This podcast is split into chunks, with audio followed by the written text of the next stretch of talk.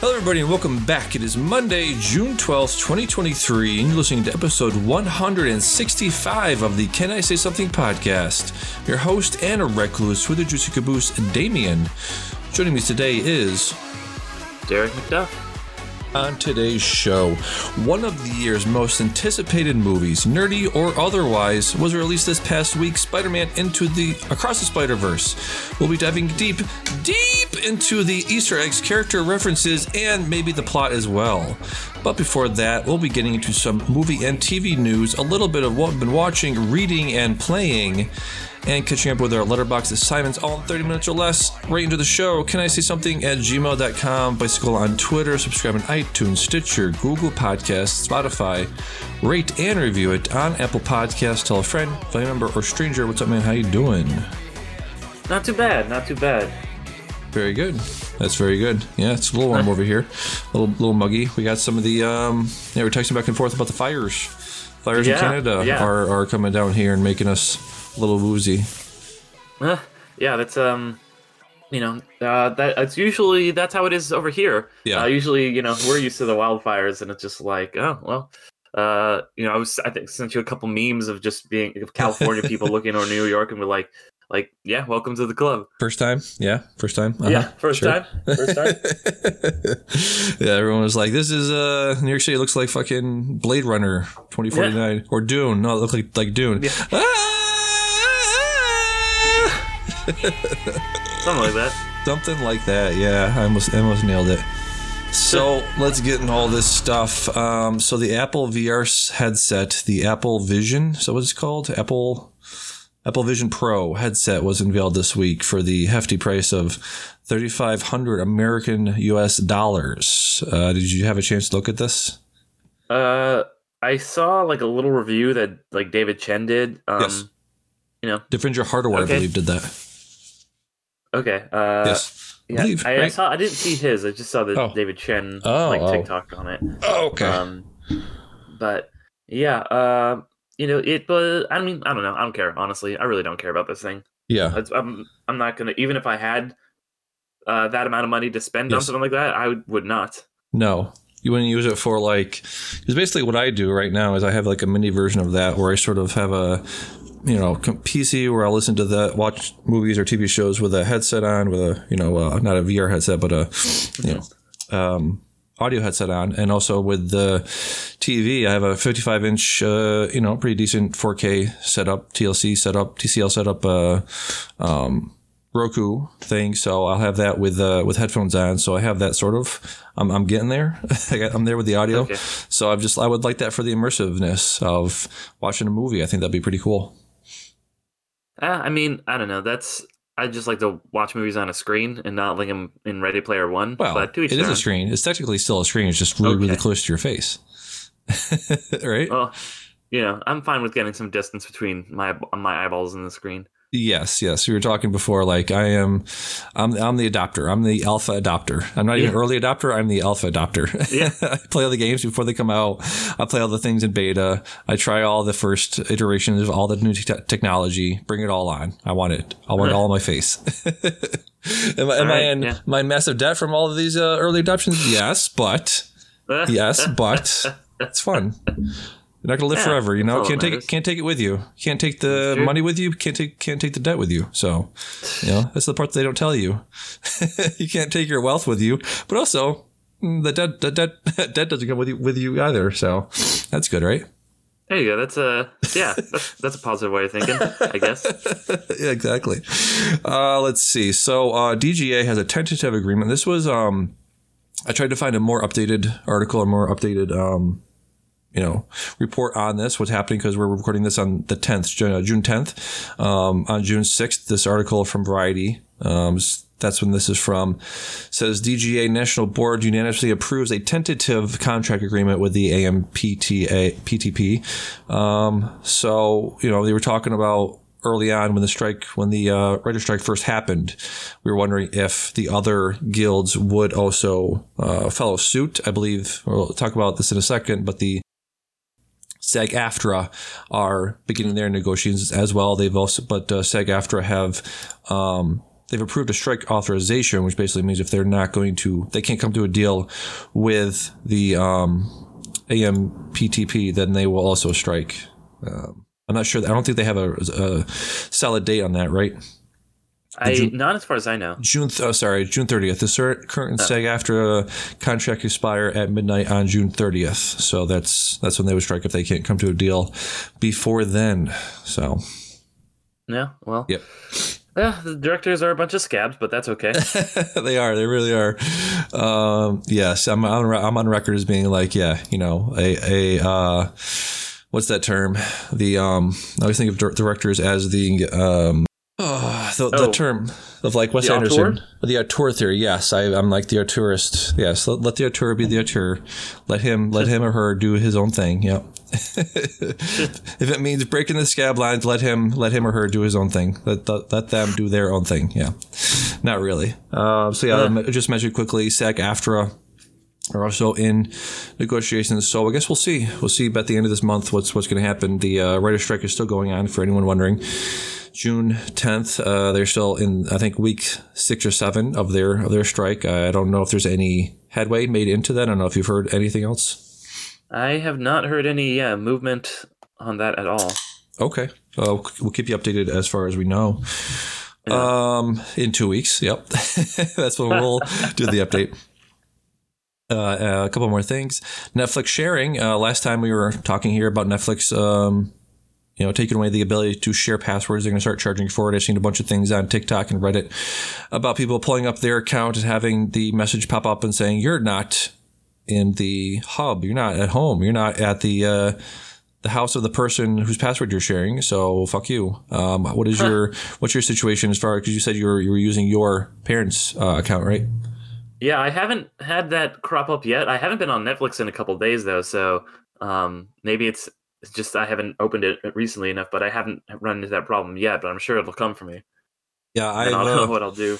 yeah I've been using um, the VPN. Actually, I haven't used Netflix. I, I think I canceled my Netflix for a while, but um, I'll try it out and see. I'll re up it if something else comes out. Uh, Stranger Things maybe. Um, but I'll You're not gonna watch um, what's it called, the Extraction Two? That's right, man. June is packed. I had a thing pulled up the other day. I was looking at looking at June. It's like Extraction Two. Obviously, that's my that's the top of the list. Um, yeah, yeah. Black Mirror new season's coming out. Um, there was a new season of something that I was like, oh shit, I have to kind of have to watch that the first day it drops. Um, yeah, a bunch of things are coming out this month. Very excited. Uh, so there's that um, summer movie wager update. Let's get into this. Uh, ba-doop, ba-doop. Update on summer movie wager. As of right now, June 10th, uh, Guardians of the Galaxy Volume 3 has made $330 million domestic box office. That's number one. Number two is The Little Mermaid, $212 million. And number three, out for one week as of now, uh, Across the Spider Verse has made $186 million. That's number three. Fast X is set at number four with $134 million. I am, let me see if I can slide this over. Website's a little fin- finicky. Okay, I'm to slide it over. I have 29 points. Uh, the worldwide leader that I'm, I checked this the other day, as of a few days ago, the worldwide global leader, Gravy Seals, is never has 36 points. One of had I think it looks like he's fallen down a little bit. Now he's Did in he? 234th Oh place. no! Okay, all right. Yeah. Gonna have to update that. Um, do you have the global global poll pulled up? Can you go to number one? here, I do. Just curious. I uh, number one is Yes. Ox Talk P. So Wonderful. yeah, I, I have a feeling that they will not be number one for two. Well, actually, Yeah. maybe they will. I don't know. I'm just They have- uh, they have 47 points. Yep. yeah. So uh, let me see. Let me pull up yours. Uh, where where are you at? How many points do you have right now? Just curious. I've got scrolling over here. Yeah. Uh, twenty five. 25. Nice. Yeah. All right. How do you feel about your changes this year from this point? I I feel very good. I feel uh, like you know I think I'm gonna hit a lot of stuff head on. A lot Yeah. of stuff that hasn't come out yet is on, on my list. Uh, you know I don't have Uh, Transformers on my list. It's looking like Right. that one's probably not going to make the top ten. So, No. so I'm feeling okay about that. Leaving that one off. Yes. Yeah, Transformers right Uh, now yeah. apparently has 34 million. Um, like you said last week, it's kind of tough to accurately get an accurate count of the actual money Mm-hmm. being taken in. But yeah, um, let's see. We both well, actually, you have it as, as a dark horse, right? So you have one point. Yeah, I got it as that- my dark horse. Yes, Yeah. yes, yes. Um, I have five points because I put it there. I'm Not sure how that works. Um, yeah, not sure. But anyways, yep, looks good. Boogeyman came out this week. Apparently, made twenty million dollars so far. But yeah, looks good. Okay. Can't wait for my chances there. Um, so let's move forward with some stuff with what we've been watching. I tried to shovel in as much from this past year as I could. Went to see a movie over in, uh, let's see, what was it? What was it? Uh, Williamstown, uh, Images Cinema. I saw You Hurt My Feelings over there. But I'm going to start with Blackberry, the one you've uh, hyped up this year. A lot of people have hyped up this year. Yeah. Yeah, it's very good. One of, one of the best movies I've seen this year. Um, I believe I put it I wrote up an article, an article, a, a blog post about my favorite movies this year so far, and I put this uh, pretty high up there. Um, this obviously is a movie directed by Matt Johnson. He's he's in this. He plays um, the guy in this. Uh, let me see if I can find his name real quick. I don't know if you know his name in the movie. Um, Doug Uh, Fregin. Doug Doug Oh. Fregin, Oh, the guy yeah, with the hair. yeah, the guy with the Yeah, hair yeah, and the uh, the hair tie and all that stuff. Yeah, yeah. yeah. It was very funny. Yeah, it was very good. Um, you know, Glenn Howerton is obviously does that a lot. If you're, if anybody's ever watched It's Always Sunny, he's done that crazy yelling thing a lot. So it's fun to see him do that pretty much the entire movie. Yeah. Um, I was watching interviews with the actual guy, with the actual. Um, let me see, what's the guy's name? Uh, Jim uh, Jim Belaz, Basil Balzel, Jim Basil Basil. Yes, that Balsil. yeah, that one. Balsil. Yeah. That's what. Yes, Balsil. Um, he was like, "Yeah, I'm not that guy. I'm not." He, took a lot, he took a lot of liberties. And I was like, "Well, yeah, you would say this on Fox Business. I, yeah, of course you."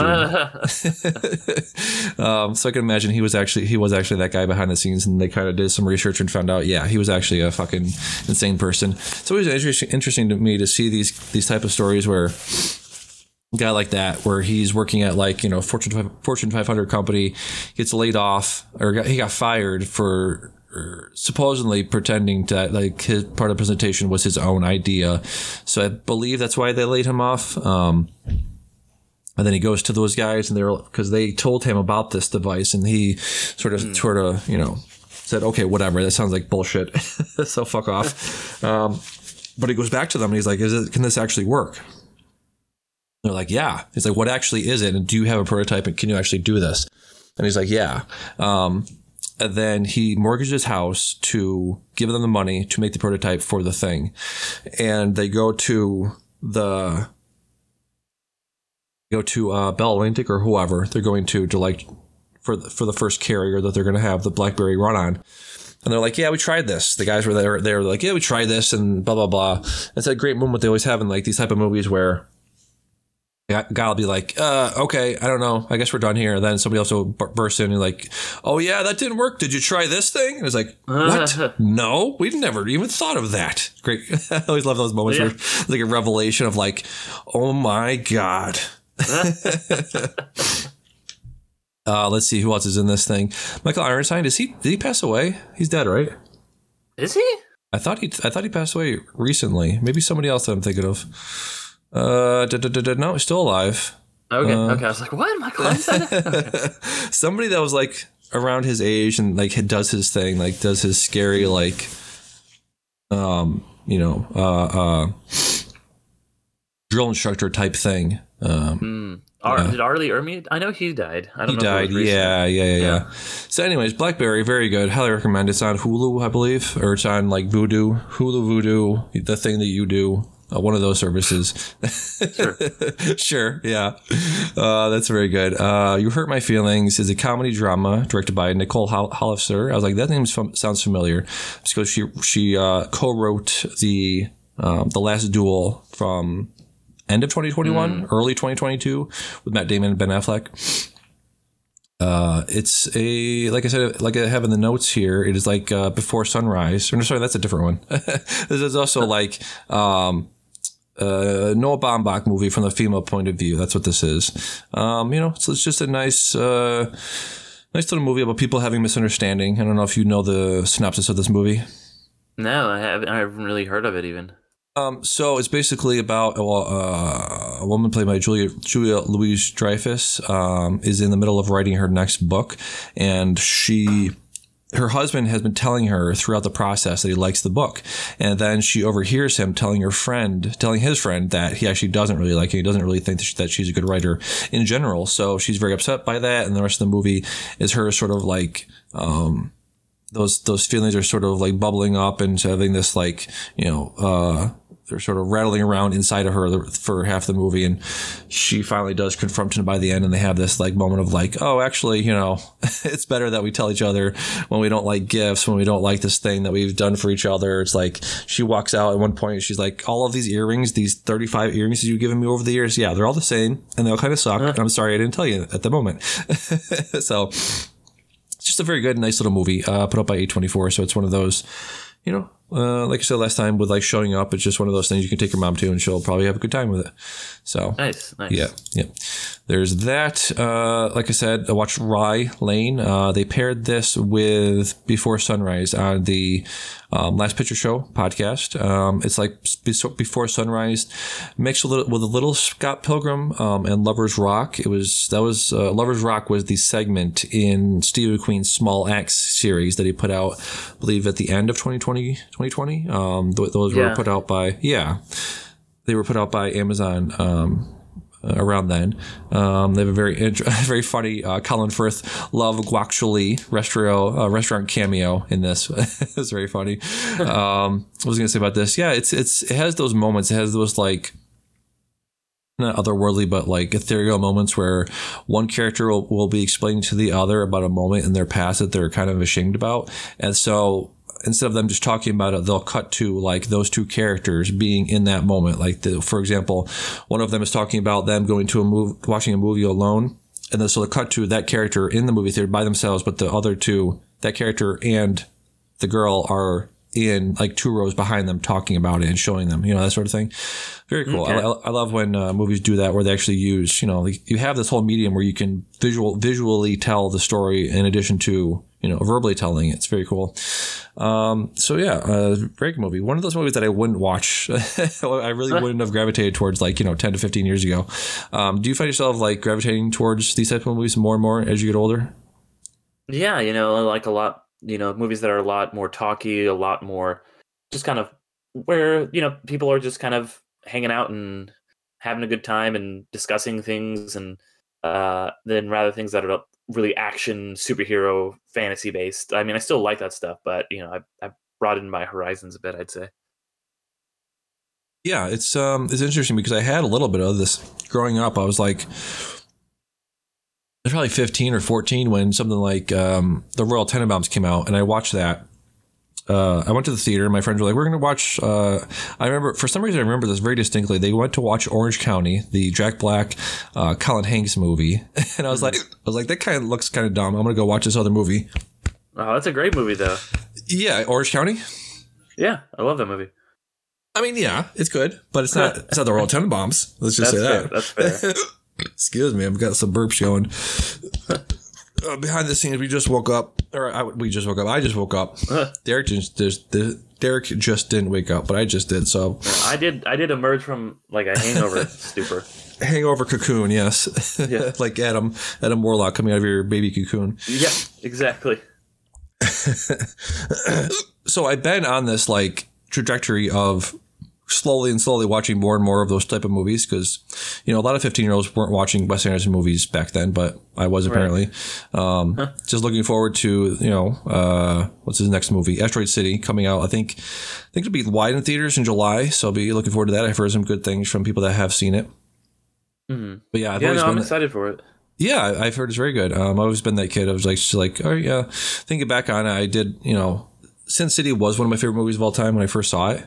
I came out, I was like, this is the greatest thing ever. It's got violence, it's got sex, it's got it's humor, it's got all this kind of stuff in it. It's amazing. But then you kind of just, you know, you eventually evolve into, you know, the person I am today. So, yep. All right, then the next thing we'll talk about later. Um, ba, ba, ba, oh, I'm sorry, I was supposed to do the fucking. You forgot to write me back and back and forth, back and forth. No worries, no worries. It's all good. You're on a roll. I, I let was, you go. I, I, was, yeah, like sort of just like tunnel vision. I'm like, this is the thing, this is the thing. Uh, that, okay. Anyways, uh, you go ahead and you talk about Ted Lasso finale. How would you like this? It was good. It was uh it was a very solid finale. Um, you know, I think I liked this season a bit more than some other people. Uh, but you know, I I, I thought it it ended very well. Um, it you just kind of wrapped up everything neatly and in a very satisfying way. Uh, I was worried it was going to do that Michael Schur thing where they like decide to go super deep into every single character's lives, going 80 years into the future. Uh, but they didn't do that. Thankfully, they just kind of told everybody stories uh, and then kind of told you where they were going to be going next in life and, and ended. Uh, so yeah, really enjoyable, really great wrap up to a great show, uh, a great motivational character that was really inspiring for a lot of people. Um, and I uh, I was very very satisfied. nice, yeah. I've, I've you know, I, I think I watched the first two or three episodes and I was like looking at the runtime of them and I was a little behind at that point. So I was looking, you know, people, what people were saying about the season to see if I should still watch it. I was like, yeah, okay, this is not, not that great. And, uh, so I don't know. Do you feel like this was, uh, weaker than the f- first two seasons? I think it was a little bit weaker than the first two seasons. Uh, I think it, it's back half got a lot stronger than its early episodes. I okay. think that they did, apparently do some reshoots and some rewrites. Um, but uh, I so I, I, think that I did still really enjoy it, but maybe not up to as much as the first two seasons. Yeah, you're somebody that like gives things much more of a break than a lot of people do. Um, it's uh, I think it's a similar thing that happened with. Let me see if I can pull it from my brain, my sleep out brain. Um, so Bill Lawrence was working on um, shrinking at the same time as this. So he sort of stepped, stepped mm-hmm. away from this, and it's sort of like the um, what was it? oh Mandalorian. They had um, what's his name the the showrunner, showrunner for that or uh, not showrunner. Favreau? the other guy. Um, oh, Filoni. Filoni, yeah, he was working on Ahsoka at the same time. So you know, mm. it's it's that thing of like, let's slow down, slow down, guys. Let's let's let's let things these things cook, uh, and you be on one project at a time. Don't try to do too many things at once, and I think that will just improve each product, you know, individually, right? Yeah, no, just don't, you know, do. uh uh, as Ron Swanson said, don't half-ass two things, whole-ass one thing. exactly. Uh, I also checked out the Barry finale. I know. Uh, I think Dion was going to watch this, but he didn't. He didn't watch it at the time of recording our Succession finale. So, what'd you think of this?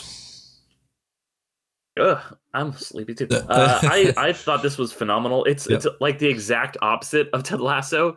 Yeah. Um, you know, where Ted Lasso is just about a a good person and him making the world around him better, whereas Barry's kind of like a, about a bad person making the world around him yeah. worse uh, yeah. in many ways. Uh, and it just, you know, a show about legacies and trying to grow as a person and if forgiveness is something that should be given in certain situations and what that requires and you know how it requires for us to change and what does real actual growth and forgiveness look like and what should consequences be uh, and you know accepting your mistakes and accepting the consequences for the bad things you've done. And just the way it ends the last five minutes or so i thought was perfect and just a great commentary on you know the way that we tell these stories and the weird legacies that get left behind and get distorted and just how also just how bullshit true crime documentaries are. Very nice. Yeah, I think I'll definitely check this out. It's one of those shows that's like half an hour. You can just like binge a bunch of them in a row, right?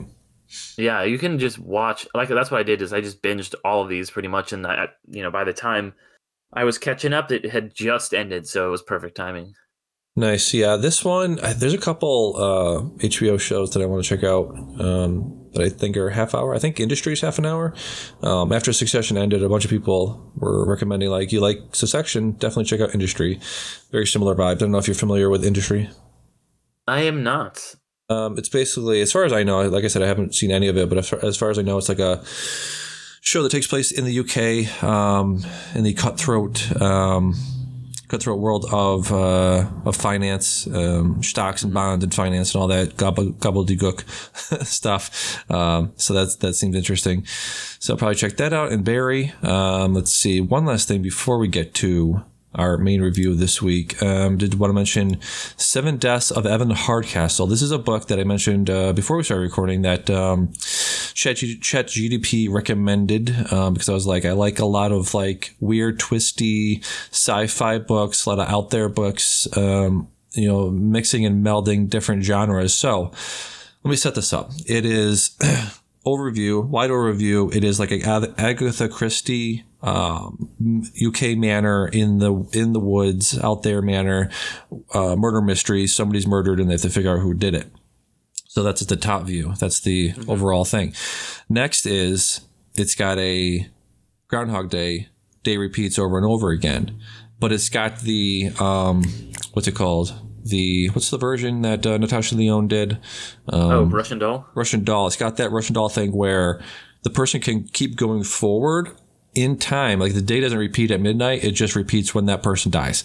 Um, so it's got that element in there. Also, it's got body hopping. So if the person the person wakes up in somebody else's body uh, the first day, you you never meet the actual you, not the actual avatar. You you never meet the actual guy that controls avatars, whatever that guy's called.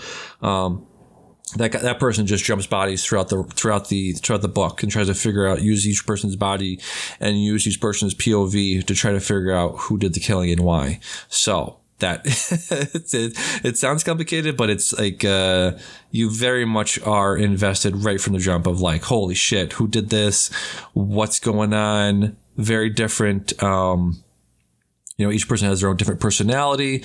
Um, you've got a lot of different things jumping around. You figure out that other people are also uh, trying to figure out the case, but also trying to push back against him and try to cover up the case. So there's other other body jumpers working against him, and he's trying to figure that out. On top of like this overarching, like semi overarching um, operation or, or organization that is like doing cases like this all around the world at the same time. Because at one point the guy asked you know why am i why am i so special? Why is evelyn hardcastle so special? People are murdered all the time that shouldn't be murdered and those cases should also be investigated. And the guy's like you're right and they are. You're not you're not special. And there's other things going on. So it gives these little just little hints just little um you know, little uh, breadcrumbs to the idea that this uh, there's an or- there's a hidden organization behind all of this. So, really, really cool. One of the most inventive, unique um, stories I've read in a very long time, called "The Seven Deaths of Evelyn Hardcastle." Very nice, very interesting. Yes, yeah, yeah, it's very interesting. So, speaking of very unique and interesting uh. stories, uh, let's get to our main review: Spider-Man Across the Spider-Verse Miles, being Spider-Man is a sacrifice. Have a choice between saving one person and saving every world. Send me home. I can't do that. I can do both! Spider-Man always... Not always. What about Uncle Ben? If not for Uncle Ben, most of us wouldn't be here.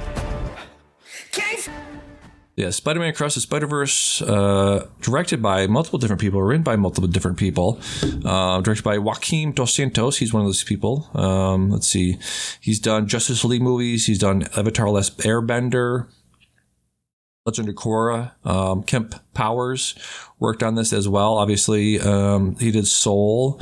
Um, he worked on the One Night in Miami um, screenplay. Also, Justin K. Thompson is working on this, and obviously Phil Lord, Christopher Miller are the writers of this movie. Uh, Derick, what do you think of Spider-Man Across the Spider Verse? I liked it a lot. I thought this was a very fantastic first half of a movie. Okay. Like it, it didn't have really a conclusion. It just kind of stopped for me. But I, which um, I was a little conflicted about, but I thought it was spectacular. It looked spectacular. You know, See what you did so there. unique. That, there was a spectacular Spider-Man in there, there which was. I flipped my shit because I I never thought I would see the spectacular Spider-Man again. Uh, yeah. That was one of my excuse me one of my favorite shows. That's my like one of my favorite versions of Spider-Man. Yep. And seeing him was so cool, and you know that that was the thing. There there's so many things in it for everybody that like I can freak out about Spider Man, and someone else can be like, oh, I love Ben Reilly, or someone else can be like, oh, did you see the Spider T Rex? That's my favorite. You know, everybody there's something in there for everybody. Yeah.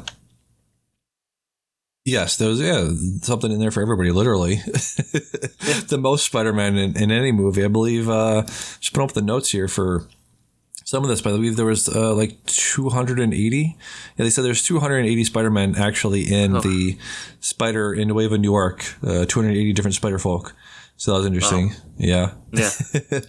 so yeah, I love this movie. Um, it's one, it's my favorite movie of the year so far. I just did uh, top five movies. Uh, we did the top five movies this year, but Mm-hmm. this came out after that, so I did a blog post about my my new favorite movies of 2023. Every time you see a new movie, you're gonna add to that. You're gonna republish that list. Exactly. I'm just like a little kid. I'm like, this movie's not my favorite. Actually, that one's not my favorite movie of all time. Yeah. but yeah, it's it's so inventive. Like I said um, in the review, um, this is what I wanted uh, Multiverse Madness to be. I know it was hard in that movie, but I was hard of it because I love it. I was like, I was like, this this is what every multiverse movie going forward needs to be. It's like taking one of the big set piece moments, wh- which I'll get to. Again, spoilers for all of this going forward. So if you don't want to be spoiled, um, go away. the um, the Mumbai Mumbattan is so it's it's it's so uh, like this you know having 2020 vision it's obvious that that is what multiverses should be. It shouldn't just be like oh this is different New York that has not, not money and his pizza is different in a different configuration. Okay. Uh-huh. Yeah that's great. But like Mumbai and Manhattan merged together and how it would look and how it would feel and different cultures and different colors and all of this stuff floating around. And how would Spider-Man uh, India he wouldn't have a web, web, web slinger. He'd have this cool device this cool like thing that he throws at people. And how would he interact and uh, with other people? And just just blew, blew my mind. It's just all of this stuff is the most creative uh, inventive um, animated movie I've ever seen. Just um, don't want to go through all, every little piece of it because like, again I just watched a, a you know YouTube video about you know pulling pulling all these uh, Easter eggs and all of the uh, references from all the Spider-Man's comic books is you could be here forever but you know Spider Gwen just speaking about how the movie is so overflowing with different characters and different motivations and different you know music. The music is amazing in this movie and it starts off with Gwen playing the drums and so that gets melded into her character. Of when she's on screen you hear this amazing like jazz percussion in the background. And so it starts with her doing that. And then her and her in in Gwen's world is all of this cool like you know, different color schemes. I think the director told Hailee Steinfeld that the color scheme of Gwen's world was going to act as like a mood ring. So whenever she's feeling sad, it's blue, and she's happy, it's like red and yellow and violet, and it's just just really incredible that they came up with that for her, just for her. And then you have all the different like themes um, with Miles, and he has a different you know color scheme, and his world has a different color scheme, and so you know exactly who you're talking to and how they're um, feeling it at, at any moment. Is you know it's reacted. You can see in his eyes the, how he feels based on his eye movement and his eye shape and all of that. And then you've got you know. Um, what is his name? Hobby, Hobby is his name. The, Hobie. the Hobie, yeah. the punk, spider Punk. That guy was great. That guy was fucking amazing. Like the the way you know, this is obviously like a lot of these movies now where you can like deep dive into like how it was made. So Miles is animated on the two. It's just the, it sounds like a fancy term, but it just means he's he's he's animated on every other frame, I believe. Um, if you're yeah. animated on the fours, you're animated on every frame.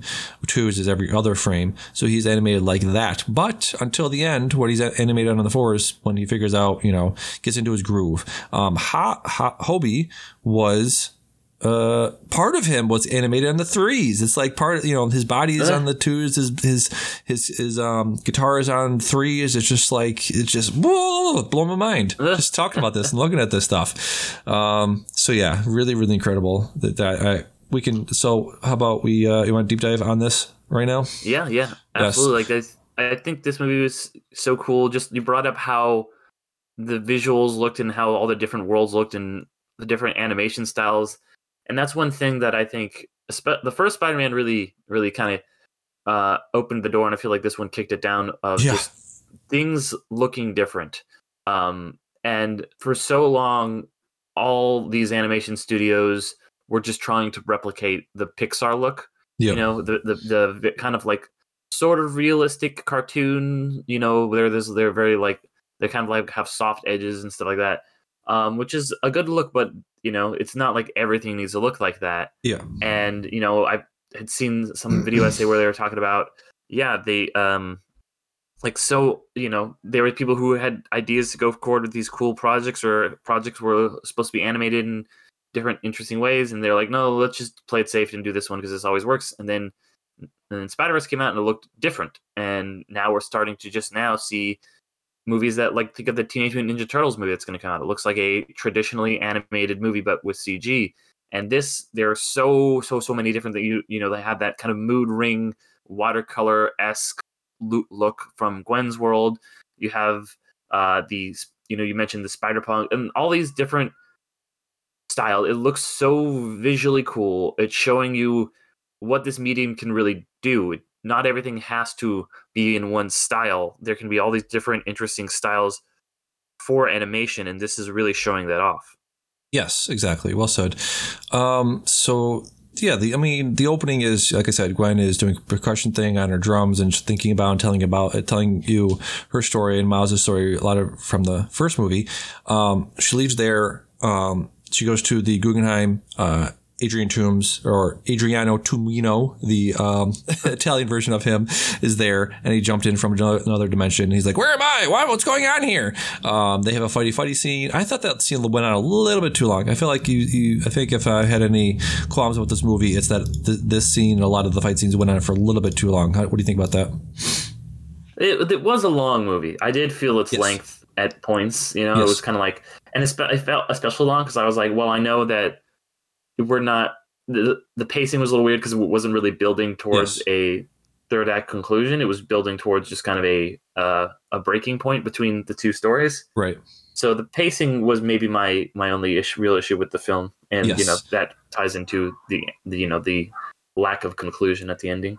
Yeah, yeah. Um, so they have a fighty fighty scene. Um, a helicopter falls down into the Guggenheim. Um, spider people web up the thing to uh, to catch it, and somebody says, "Yeah, I think it's a Banksy," which is a uh, Post Malone. It sounded like the same sound clip from the first movie. I love that. um, Spot then flees. He's jumping through various dimensions. He jumps through the Lego movie dimension. Um, yes. he drops into Chinatown, uh, verse 688 with Miss Chen from Venom, Let There Be Carnage, which is very funny. He's like, Isn't this weird for you? Isn't this weird? She's like, No, this is not the weirdest thing I've seen all day. Oh, okay. Um, so then Spot explains his backstory where we see Earth 42 spider that bit Miles, but in his Earth 42 reality, um, it's it's right before it, right before it does. It's uh, right before it's about, about to bite Alter to Miles. If you pause it, you can see uh, his hair are in braids, uh, foreshadowing that uh, we'll see the other Miles later later on in the movie. Um, the spot then says like this is my villain origin story. You hit me with the bagel. I love that the bagel just this random off moment from the first movie is brought back into this and be like yeah that you thought that little cute moment of the guy getting hit with the bagel? Yeah actually he's pissed. Um, the, the spot says uh, the power of the multiverse in the palm of my hand. It was a nod to the line of you know the power of the sun in the palm of my hand from spider-man 2 um, like as they're chasing him, he's like, "There's a random kid licking the tr- licking the window of the train," and Miles is like, "Yeah, don't do that." um, there's a there's a billboard in the back of it while they're chasing the spot where it says, um, I quote, "All of it." Always all over the place, which is obviously a nod to everything everywhere all at once. Um, just showing the the connection between the bagel themed movies Right. A uh, let's see, moving to um, Gwen and Miles meeting. Um, I love, love, love this moment of them meeting. Uh, probably one of my favorite favorite movies, favorite moments from the movie because the camera pulls back and showing the entire skyline and them them perched on the right side of the screen, and very similar to um, the "What's Up Danger" scene from the first movie. Um, yeah, just just great. I love that she's you know they're talking about Gwen is talking about how uh, in every other dimension Gwen falls for Spider Man. You know, falls for him. You know, breaks her neck sometimes. Yeah, yeah, yeah. uh, let's see. So yeah, Gwen Miles on the roof, great moment. But the most emotional moment for me, I think for a lot of people, was Rio, his mother, um, saying, "quote For years, I've been taking care of this little boy, making sure he's loved, that he feels like he belongs, wherever he wants to be. He wants to go out into the world and do great big things. And what I worry about most is that they won't look out for you like us. Wherever you go from here, you have to promise to take care of that little boy for me. Make sure he never forgets where he came from and never doubts that he's loved. And he never lets anyone tell him that he doesn't belong there. You got to promise me, Miles. And that was uh, reflected later um, when Miguel is attacking Miles on the train slash rocket ship. What was that thing? Was that a train or a rocket ship? I was, a little confused. Uh, it was a train going to the moon, Train going to the but moon. it Okay. did so on like a rocket rail, maybe. I don't know. so yeah, he's like Miguel is punching him over and over again. He's like, "You don't belong here. You're an MLE. Go back to where you came from." You know that, kind of- that sort of thing. Um, so yeah, just again the uh, Mu- Mumbai, uh, Mumbattan, uh, uh, one of the most uniquely constructed environments I've ever seen. You know, it's, it's got this massive like, um, it's built up like a city, but then also the underground is also um, built down there. Uh, very very interestingly constructed. Um, I love the scene where he's like, "Chai tea. Chai means tea."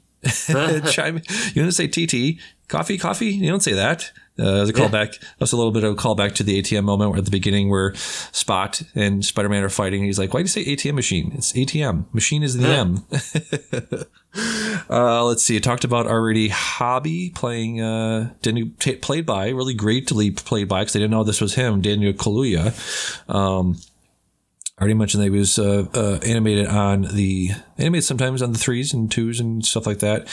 Um, actually, have the t- tweet pulled up. Let me just pull up so I can say exactly what happened. The animator was asked about this on Twitter, and he says, "Okay, so th- listen to this. This is crazy. Rules for hobbies. This is right from the." Uh, Right from the animator. I have his name pulled up here. Give me a second. Uh, supervi- visual effects supervisor Chelsea Gordon Retz, Retzclef um, said on Twitter about how Hobby was animated. They said um, the rules for Hobby body on threes. So his body was animated on the threes, offset the vest also on threes, but but delayed by a frame or two. The guitar was animated on fours, and his outline was animated on twos. Only when he's moving should remain static when he's held still.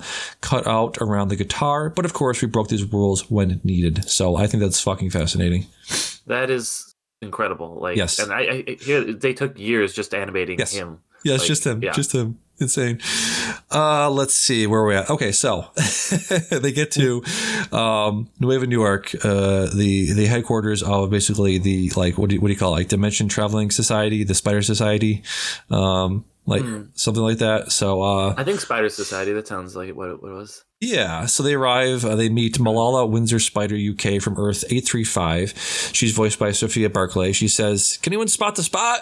And uh, gets annoyed and asks if anyone else has jokes. And we see yellow text boxes showing everyone else's jokes. See Spot run? X marks the weird looking bad guy? Did you say quip or whip? We need to run a spot check. He could be any hole in the world. Puns are my weak spot. He's probably hiding out in some hole in the wall. Hey, want to put the spot on, mate?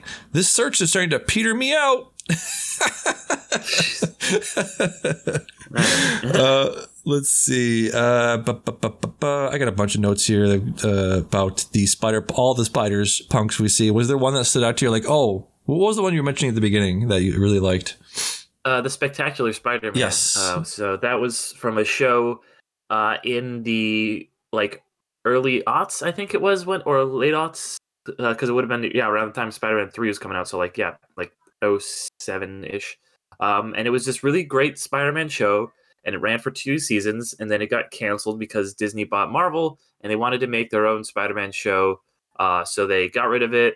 Um, they replaced his the uh, Josh Keaton, who voiced him, his voice cameo with the new Spider-Man, which was Drake Bell, not a good call. uh, and uh, you know, so it was so cool to see him back. There was, you know, you I first saw like an actual clip from the show when they were looking at all those different universes and all the canon events. Uh, it's actually, I think it was a newly animated thing. It wasn't from the show, but uh, Uh-huh. I was, and then you actually, and then I hear him and I look and like that's Spectacular Spider-Man, like that's the design of him for sure. Yeah. And then even, and sure enough, in the credits it said Spectacular Spider-Man, Josh Keaton. So that was, I was Mm-hmm. freaking out about that one for sure. Um, yeah. Uh, so I, I noticed that one as well. Um, there was also one from the late '90s called Spider-Man Unlimited. Um, that was yes, another anime that show. terrible show a terrible show. Yes. that ran for like one. It was like after the original show ended, and they they're like oh, the old or the '90s show ended that everyone loves, and they were like, let's make a one that everyone hates, where he like, I guess it's uh like tied into um what's his name the um the bad guy from Guardians Three. Uh, it was like a world of like Ah, you know Yeah. those like mo- uh, hybrid monsters. It was like a counter Earth over there, and it was just weird and bad and like the most '90s thing ever, in, in not a great way. yes. there's there's so many in here. We could mention these all day. Um, let's see, Yeah. Lady Spider from Earth 803. She's a tra- there's a traffic cop Spider Man. There's bombastic Bag Man. Um, he passes the Spider Armor Mark III, and then they pass Peter Parked Car of Earth 53931, and then dropping onto him is Spider Side from he's a big boy, big thick boy, uh, thick boy clone of 616 Peter. Um, in the car is the Last Stand Peter of Earth 3125. Um, let's see, Lego, Lego Universe was there. I was wondering if they were to call back to it because they go to the Lego Universe, but they never uh, mentioned it again. But apparently, he was in the car in that scene. Uh, let's see. They meet they meet the moody and dramatic Ben Reilly, aka the Scarlet Spider from Earth 9-4, voiced by Andy Samberg, which is funny that he just had that one little one little cameo. uh, let's see. They meet a web slinger, a cowboy Spider-Man from Earth 31913, voiced by Taran Killam, and his horse Widow, who's also in a mask. Yeah, Um, they take him on a tour of the Alt Anomaly villains where they have been captured. She, she mentions several Doc Ox, a Mysterio, a Mysterio, and then a video game guy section. In between them is the Insomniac Spider Man of Earth 1048. That's the PS4 guy. Um, he's voiced by Yuri Lowenthal, who voices Peter in the games. Um, interesting villain named Typeface who says, Go to Helvetica. In the 2018 movie, they changed all the New York City public transit signs from Helvetica to Arial, which Microsoft introduced in the early 90s. Um, so this might be an inside joke with the animators. Then Oh. Lyla, go ahead. no, it's just like Yeah. okay, cool. Yeah, Lyla mentions an interesting Kraven, a boring Rhino, and then oh my God, the Prowler, a cameo by Donald freaking Glover in live action. What'd you think of this moment? That was that was really cool. You know, Yeah. I, I definitely I think that got a really big reaction. Yes, yes, yes, yes. uh, from my audience, you know, because obviously he, you know, they they uh he's the one who ins- largely inspired Miles Morales, yep, yep, yep. um, and uh, and then you know would go on to uh they, he sh- had a cameo as uh this same character, not in his Prowler um form yet, but as Right. the same character in um a- allegedly. I don't think it was ever confirmed. Aaron, Aaron Davis in the, the live first- action Homecoming. Yeah. Yep. yeah, exactly. So. Yes, and he was right. He's, he said in the movie, "I have a nephew who lives around in the area," but in a Mm-hmm. deleted scene, he calls him Miles. So Oh, okay. yes. Uh, let's see. Da, da, da, da, da. Margo uh, Miles meets Margo Jessica Spider-Byte from Earth 22 191, voiced by Amandla Stenberg. Um, she she is a digital avatar, and her physical body is back home. Um, uh, she has a she has a We Are Incognito with a Guy Fawkes logo instead of the anonymous. Um, all of the anomalies are sent back to uh, Go Home Machine, which come back later. But Marco states here it's based on DNA, which you know that's the first indication of the big twist of where um, where Miles gets sent back because he was bit by a spider from Earth 42, which is why he's sent back to Earth 42. Did you? Did you? I think we talked about this, but did you catch? Like, I'm I'm really bad at catching uh, twists in movies. How, how often or how uh, how quickly did you did you catch on that he was going to be sent back to the wrong universe? Well, it, it said it on the screen. Like when he was Yeah. going back, it said Universe 42, which I'm like, wait a minute, that's the spider that bit him. That makes sense. It changed his DNA. And they, you know, held off revealing it. And then, you know, Yeah. once he gets back there, sure enough, like, I'm like, wow, the color scheme of this universe is is very different. It's very green and purple, you know, the kind of prowler colors. Like And then, you know, yeah. his mom says, like, you changed your hair. I'm like, yeah, because he's from a different universe. Ah, you know. yeah, yeah, no, I um again, there's like so many things on the screen at once. It's very hard to focus on one thing. Um, but also, I didn't really, I don't think I knew which universe he was originally from. So I, when he went back to Earth 42, I was like, okay, so he's from that. Okay. Um, let's see. Oh yeah, uh, again, things that are coming back later on. Uh, hobbies, rich, ripping pieces of tech off the wall. Um, he's like, I bet this doesn't do anything. So there, there, there, there are those moments where you can think back on. It's like, oh, okay, this is where he's building the um, the the wrist strap thingy, the gadget that he's going to use later on. Um, I don't know if you caught any of that at that point or knew I did not. what he was doing there. Yeah, point. no, me neither. Me neither. Um, let's see. So, uh, ba, ba, ba, ba, ba. Miguel launches into his big explanation depicting all of reality as a glowing white vine with branches, sort of like the uh, the Loki thing, where where um, he who remains was explaining about their about their sacred timeline, right? Mm-hmm. Yeah. Yeah. Similar. Similar. Very uh, similar, yeah. depiction. Yes. Uh, let's see. So then they talk about like, um, they they switch from that white branching thing to, let's see, split into multiverse. Uh, it's clear. Sorry, I got a lot of things here. they have nodes talking about like the canon events and what can be canon, what isn't canon. So it's interesting. They just call it like, like uh, for those who don't know, canon is like the term everybody uses. Like, well, was that canon in this movie? Like Darth Vader is Luke's father, so that's now that's now canon. Um, so they just brought in that that term to be like instead of saying what was the term they used in in Loki for the sacred timeline, it was like an, an a singularity event or whatever. Like this thing has to happen Oh, yeah, in this yeah. universe at that time. Yeah, it's the same. It's the same thing, but just under a different name. So uh, Miguel is talking about the web of life and destiny, which is terms of comic, which is a term of the comics. Um, he talks about the universe being a an arachno humanoid poly universe, and and and uh, Miles is like Spider Verse, and Miguel is like that's dumb. uh, the nodes represent canon events. In the first one, we see six six different comic events where a spider bite occurred, including an early one where Peter is wearing the yellow vest. Right behind, right behind are various moments where Peter MJ act, including Kirsten Dunst, a bunch of live action stuff, Mary Jane kissing Tobey Maguire in the rain. Um, he talks about very bad events like the six moments. The uh, Venom spider, the Venom symbiote, sym- symbiote uh, overtook Eddie Brock in the comics. Um, he's he's saying that the categorizes the the creation of Venom as a canon event in the life of every spider person. So he's trying to say like the creation of Venom is as is as important to the Spider Verse franchise as the the spider biting uh, Peters. So that's interesting. Okay. Uh, bu- bu- bu- bu- bu- let's see. Um, so yeah, a lot of things going on in that scene. Uh, let's see. Group more more Spider-Mans. Um, they they chase him through there. It was a very funny chase scene through there. That's when we get um, all of these different, even more Spider-Mans. There's Peter Park, Peter Parked Car, Spider Rex. Um, okay, so I just got a bunch of sorry, I got a bunch of stuff in here that was not not relevant or not. It was uh, so what I told you what I told you before the recording was I had um, the recording up from the YouTube video about all of these different, you know, uh, can not canon events, but the references to every all their Spider-Mans, and I had a recording, so now it's just all, uh, all the entire like YouTube video translated. So, anyways, there's yeah, so they, there's that point where they're tra- chasing him, and he goes into the train that goes up to the moon. Right, and then they're chasing him, and the, he zaps Miguel, and he's like, "Yeah, I, I, I purposely gathered all of your Spider-Men into this one spot so I can jump off this thing." And Spider B Parker is like, "I taught him that. I taught him that." So that's very funny. so he jumps back down, um, goes invisible, goes behind the person that's running the machine that that's supposed to send people back to where they're supposed to be coming from, gets into that thing. I thought that was very funny. Um, he jumps into that thing, and then get to the point where it's, it's revealed.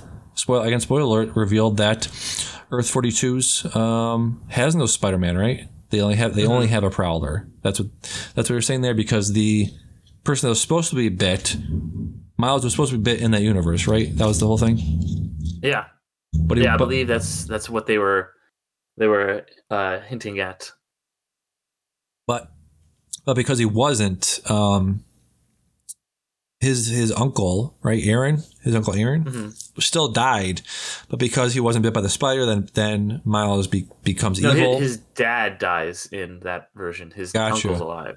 Yeah. Got you're correct yes thank you um so he becomes evil he become he becomes miles becomes the prowler um in in that universe so like you said that's where this movie basically ends is them them doing that reveal uh, then spider gwen assembles a spider team uh, to find miles in that universe consisting of peter b parker with the baby um how did you feel about that like with the baby uh be part of the battles and then also um I forget what her name was. The the woman that was pregnant and she was fighting Oh, as well. Jessica Drew, I believe. Jessica Drew, yes, yeah, exactly.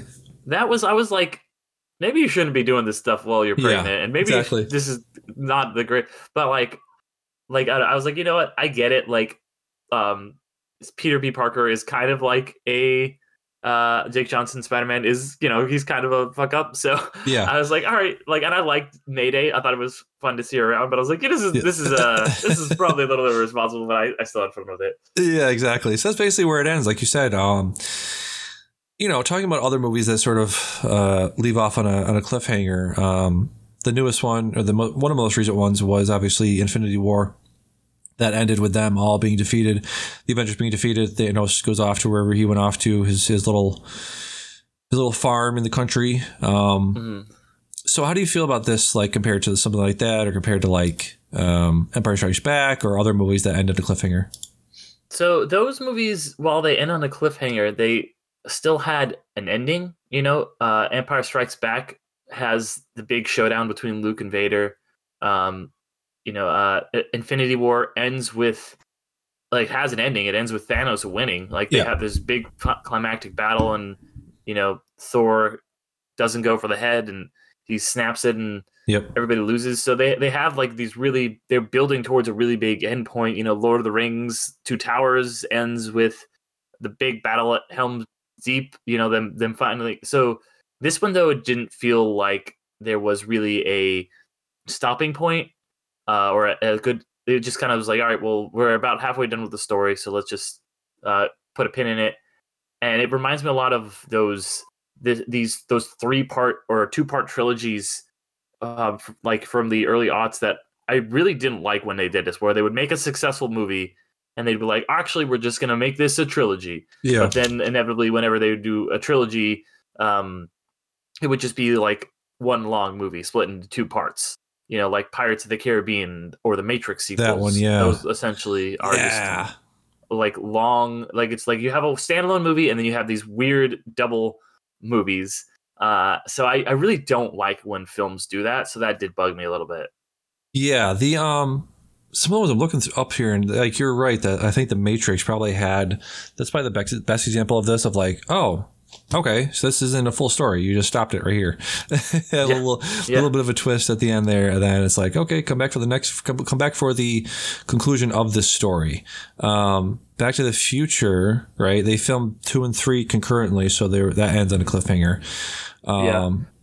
But at least back to the future that's the one that kind of started it but I, Yeah. i'm less bugged by that one because two and three feel like completely different movies like two is like a reinterpret like they're going back to one from like different angles but three is just like a full-on western you know so they do feel and they like wrap everything up that was happening in two at the end of two but then just like something else happens that kicks three into event so yeah. um yeah Yeah, I don't know how I really feel about it. I mean, because obviously, uh, we'll probably feel differently next March. Hopefully, when this when the third one does come out, Beyond the Spider Verse comes out, so we'll uh, check back and see exactly yeah, how they. that's why I can I can't really rate it until then. Yeah. Honestly, I feel like it's you know I and C right now.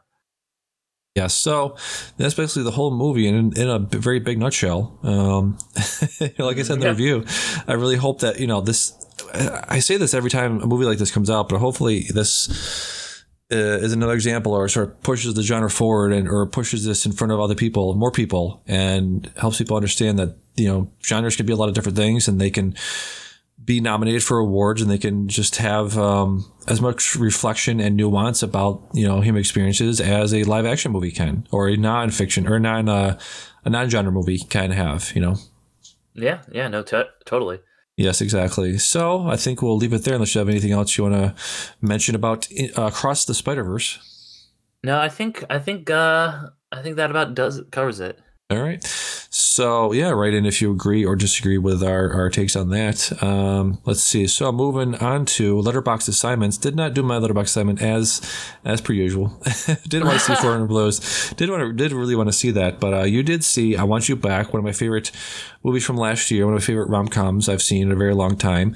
Um, I liked Rye Lane very much. It was a nice little breezy hour and a half movie. What would you think of your rom com? I Want You Back. I I really liked it. Um, I it was just a you know I love those kind of better than average rom coms. You know the ones that are just like three and a half, four star Yeah. movies that you can just put on and you know have a good time with. uh, and I pretty much watched all of them that I could get my hands on during lockdown. I was just wanting something that was lighter fare. This had come out after that though, so it was nice to get a new one uh, that Yeah. I hadn't consumed yet. So yeah, I just had, it was it was nice, you know, good story, a lot of funny actors in it, and also Scott Eastwood's in it. Um, but yeah, uh, yeah. liked it liked it uh, quite a bit. Also, Pete Davidson was utilized perfectly. Yeah. movie. Like, oh man, fuck this guy. He sucks. Let's get him out of here. Actually, he's got he's got coke. Okay, cool. He can stay. Or was it meth or whatever? Or what? What ecstasy? I can't remember what, it, what he had. But yeah, Yes. like yeah, yeah, exactly.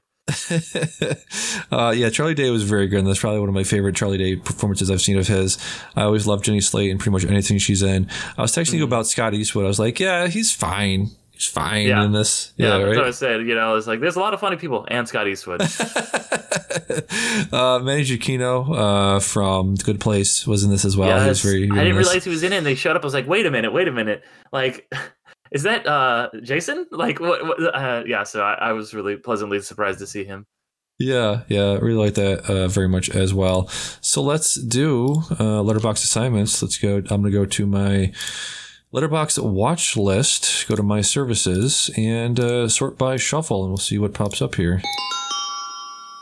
We got Broker, a Koreeda film from last year, I believe.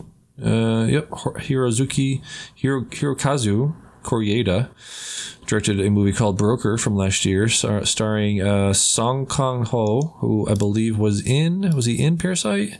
Yes, he was. He was the poor father in oh, that Parasite. one. Yeah, yeah, yeah. Okay, okay. Yes. I know Yep. what you're talking about. He was in yeah Parasite, Snowpiercer, Memories of Murder, The Host, a bunch of um, He's always he's like Bong Joon Ho's like Muse. yeah. muse. Yeah.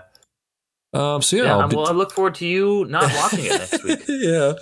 Uh, hey, one of these days, one of these weeks, I'm going to come out and be like, guess what? I watched them all. I Huh? went back in three months back into the gonna- into the vaults, throw them all in. Yep, there's mine. So my my watch list, my assignment for next time is broker. Go uh, check, go head over to your watch list and All right. tell me what you And get. Shuffle. Okay. Uh. Oh. Okay. Uh. Ooh. I don't know. Uh. Florida Project. So Very good. Sean Baker. Very good. Yep. Um. Yeah. Uh, Good stuff. I did not like Red Rocket very much. no. Uh, not as much as you. So.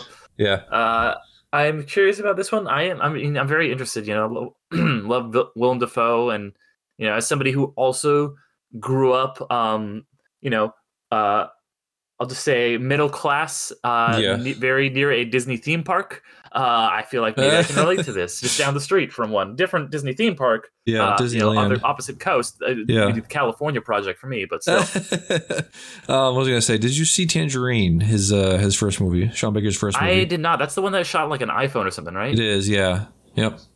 Okay. That was very good. Yeah. no. All right. I So only seen Red Rocket, so hopefully Yeah. I like this one better. come back and see what we think of those.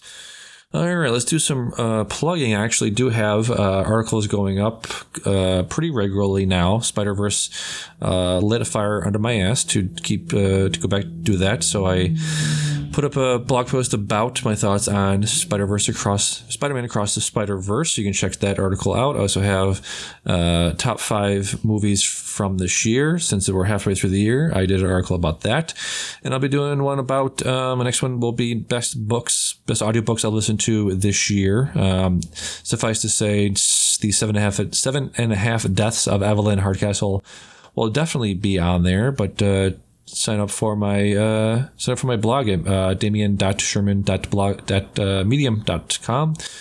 Get my uh, blog over there. Um, go to B for Benedetta, my letterboxd. I'm still 10 away from 100 followers, so follow me there. Film essayist on YouTube, anchor.com, which is now Spotify for podcasters. Easy way to make a podcast. Go back and listen to all my interviews from years past. Cinematech, BR Yeager, um, I, I Fanboy. Check out all the interviews in the feed there. Derick, what you got to plug? Uh, I got to plug my podcast, other podcast, Underrated. So this week uh, we are talking about Equilibrium.